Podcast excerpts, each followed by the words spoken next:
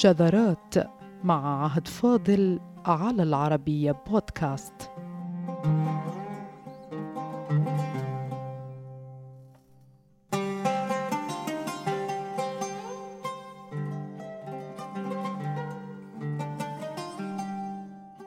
نكمل جزءا لطيفا أعزائنا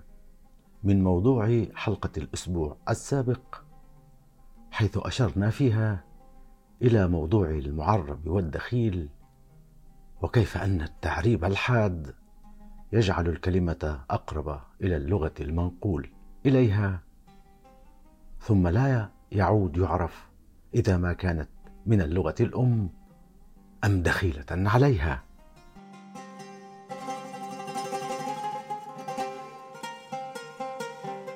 ومن بين جميع أقوال المعرب والدخيل في تاريخ آداب العربية، والتي هناك إجماع عليها، يطيب لنا أعزائنا الكرام أن نغوص في بحر العربية مرة أخرى بموضوع الدخيل والمعرب، من خلال الاقتباس من أحد رؤساء العربية في العصر الحديث، حيث شرح وفسر وأوضح ما لم يسبقه إليه أحد في موضوع الدخيل والمعرب، وهي واحدة من أهم القضايا اللسانية التي يمكن أن يراها المرء في تاريخ اللغة العربية.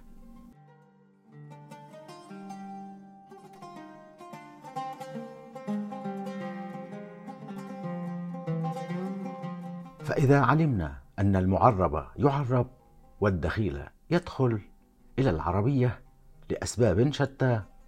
أهمها حاجة الناس إليها، إلا أن هناك كلمات عربت وهي من الدخيل، إلا أن الناس استعملتها ولم تكن أصلا في حاجة إليها لكثرة بدائلها الجميلة في العربية. فلماذا دخل الدخيل في اللسان العربي من دون أن يكون له حاجة؟ هي قضية فجرها وسلط الضوء عليها عالم علماء اللغة العربية في القرن الميلادي التاسع عشر، اللغوي النحوي المعجمي الأب أناستاس الكرملي.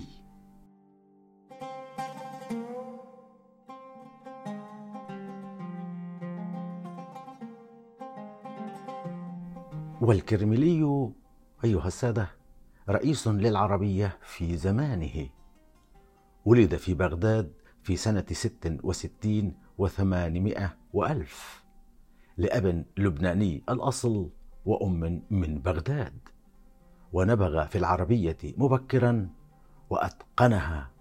وأصدر إحدى أهم مجلات اللغة العربية في تاريخها، وهي مجلة لغة العرب، قبيل اندلاع الحرب العالمية الأولى بشهور، وصارت مرجعا لجميع علماء المشرقيات أو العربية وآدابها. فكان الكرملي صوتا للعربية والعروبة في ذلك الجزء الخطير من العالم في ذلك الوقت، العراق المحاذي للدولة العثمانية التركية، فاعتقل وأهين شر إهانة لم تحصل للغوي عربي في تاريخ العربية، فقد اعتقلوه ونفوه إلى مدينة القيصرية التركية، وساروا به في الشوارع وجعلوا منه أضحوكة للأطفال وسخرية للجنود الذين رفسوه وصفعوه ولطخوا وجهه بالأوحال الآسنة، ونجا من الإعدام بأعجوبة تحققت على يد أحد أساقفة الأرمن الكاثوليك.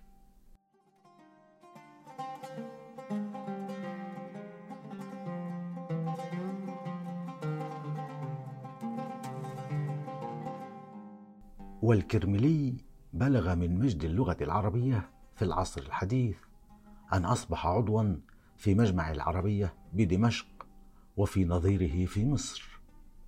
وهو لا يقال فيه إلا عاشقا للعربية والعروبة، التي جرت عليه ويلات بقايا الدولة العثمانية قبيل الحرب العالمية الأولى. فقد كان يردد طيلة الوقت هذا القول: ولدت عربيا وعشت عربيا وأموت عربيا وأحشر عربيا.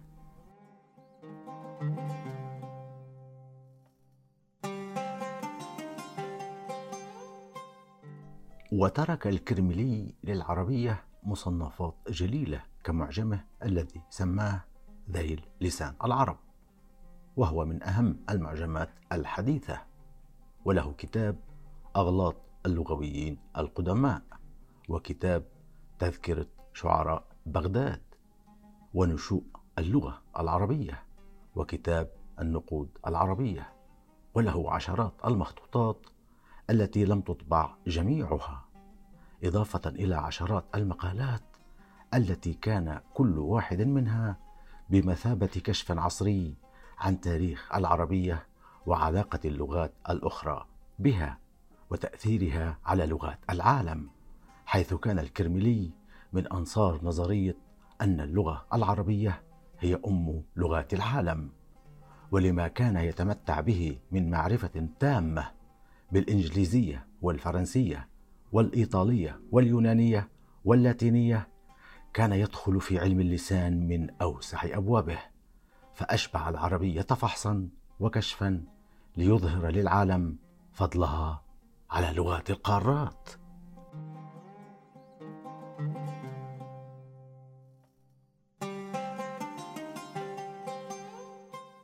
ولعل آخر ما نطق به الكرملي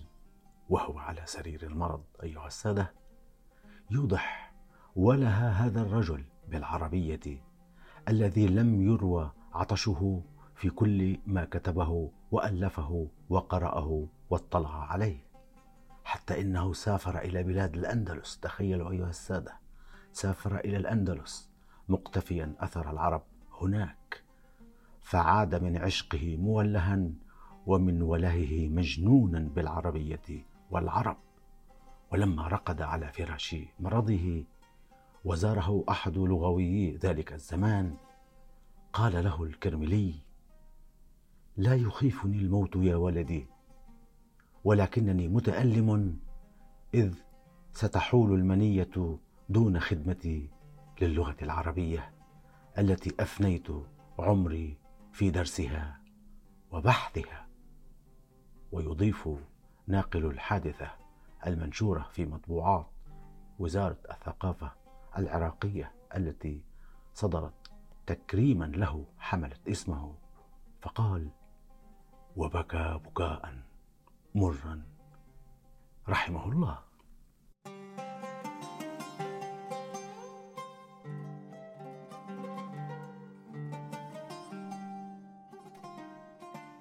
ومن هذا التعريف المختصر بالرجل سننطلق أعزائنا إلى الإضاءة على واحدة من أهم إضافاته بموضوع المعرب والدخيل في اللغة العربية، فهذا أمر خطير بين اللغويين، بعضهم يريد التعريب مطابقا تماما للغة المنقول إليها، فيصبح الدخيل أصليا وزنا ولفظا وبناء، ولا يعود يعرف في المستقبل بأنه غير عربي في أصله كالبستان والديوان. وبعضهم يسر التعريب إلى درجة أقرها إمام النحو العربي سيبويه عندما قال إن العرب تركت بعض الكلمات كما هي ولم تغير في بنائها وحروفها كمعربات بخت وخراسان، فيما نزع اللسان العربي وقبل بناء ليس من أصله، فترك مثلا كلمة كابل كأصلها دون أن يكون من أوزان العرب التي لا يوجد فيها وزن فاعل.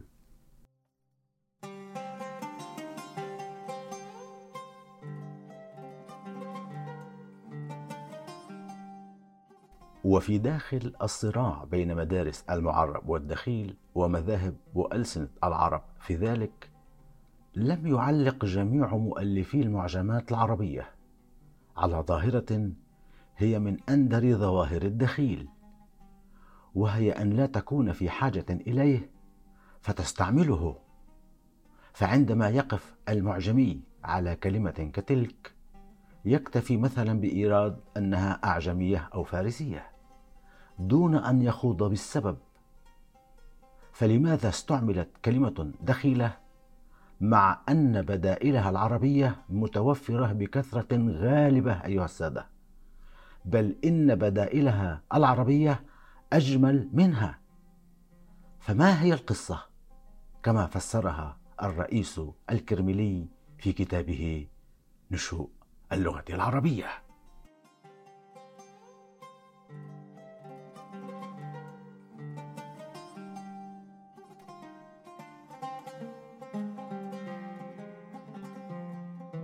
يكشف الكرملي كل أبعاد ووجوه المعرب والدخيل التي تعارف عليها رؤساء العربية، إلا أنه في الباب المخصص لما سماه شروط التعريب قال: ليس من الضروري أن تعرب الكلمة لحاجة الناس إليها أو إلى معناها، كما ذهب كثير من اللغويين إذ يظنون أن الكلمة الفلانية غير معربة لأن الناطقين بالضاد لم يحتاجوا إليها، إذ معنيها موجود في بلادهم، أو لأن في لغتهم ما يغنيهم عنها. لكن السلف نطقوا بألفاظ دخيلة كانوا في غنى عنها. انتهى كلام الكرملي.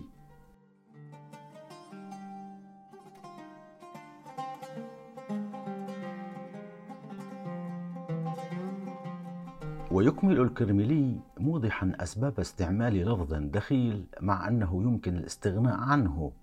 فأورد برأيه وهو الضليع العلامة عدة أسباب، من بينها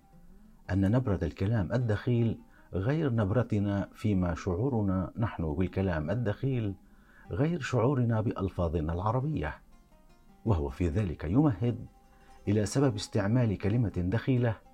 مع أن بدائلها كثيرة في اللغة الأم. وها نحن معه سنصل إلى إحدى روائعه الجدلية المفسرة لتلك الظاهرة التي يحتاج إليها معربه اليوم، إذ لا يرفض كل دخيل إذا كان له بدائل، فقد يقبل لسبب آخر، وهي والحق يقال من إنجازات عاشق العربية الكرملي.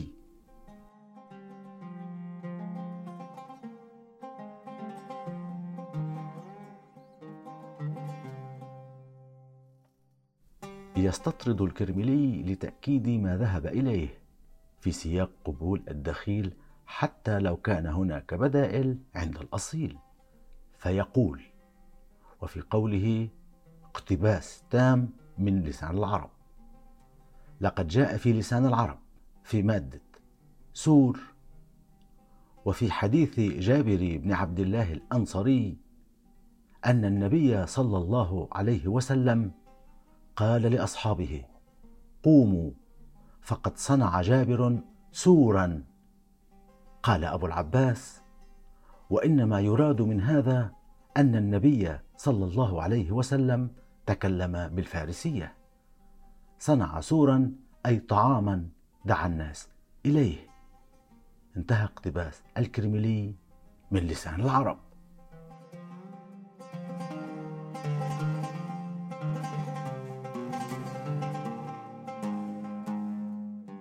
وقال صاحب القاموس المحيط عند كلمة سور: شرفها النبي صلى الله عليه وسلم. فيقوم المعجميون بشرح هذا التشريف بأنه استعملها كما في أمهات العربية، لكن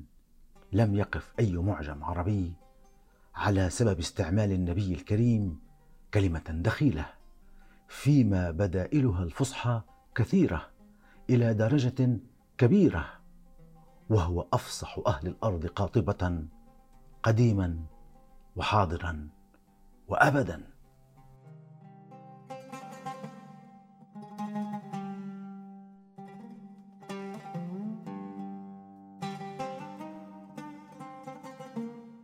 هنا يتدخل الكرملي مكملا فكرته عن وجود دخيل بدون أن يكون هناك حاجة إليه، وهي نظريته الخاصة المفعمة بالأصالة والإبداع، فيقول بعدما أورد حديث النبي صلى الله عليه وسلم مستعملا كلمة سور وتعني طعام، يقول الكرملي: فقد كان الرسول يستطيع أن يقول صنع طعاما أو صنع ضيافة أو وليمة أو مأدبة إلى غيرها من المفردات التي تعد بالعشرات، لكنه أي النبي الكريم عدل عنها كلها. ولماذا عدل عنها بحسب هذه القراءة الألسنية المعاصرة؟ يقول الكرملي: لأن سورا بالفارسية طبعت في النفس طابعا لا يشعر به أو لا يحس به إذا قيل غيرها.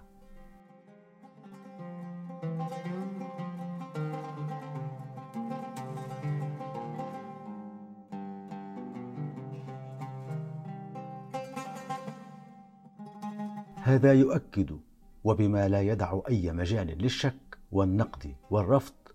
بأن الدخيل يمكن أن يدخل إلى اللغة حتى لو كانت اللغة الأم مستغنية عنه، وحتى لو كان لديها عشرة البدائل،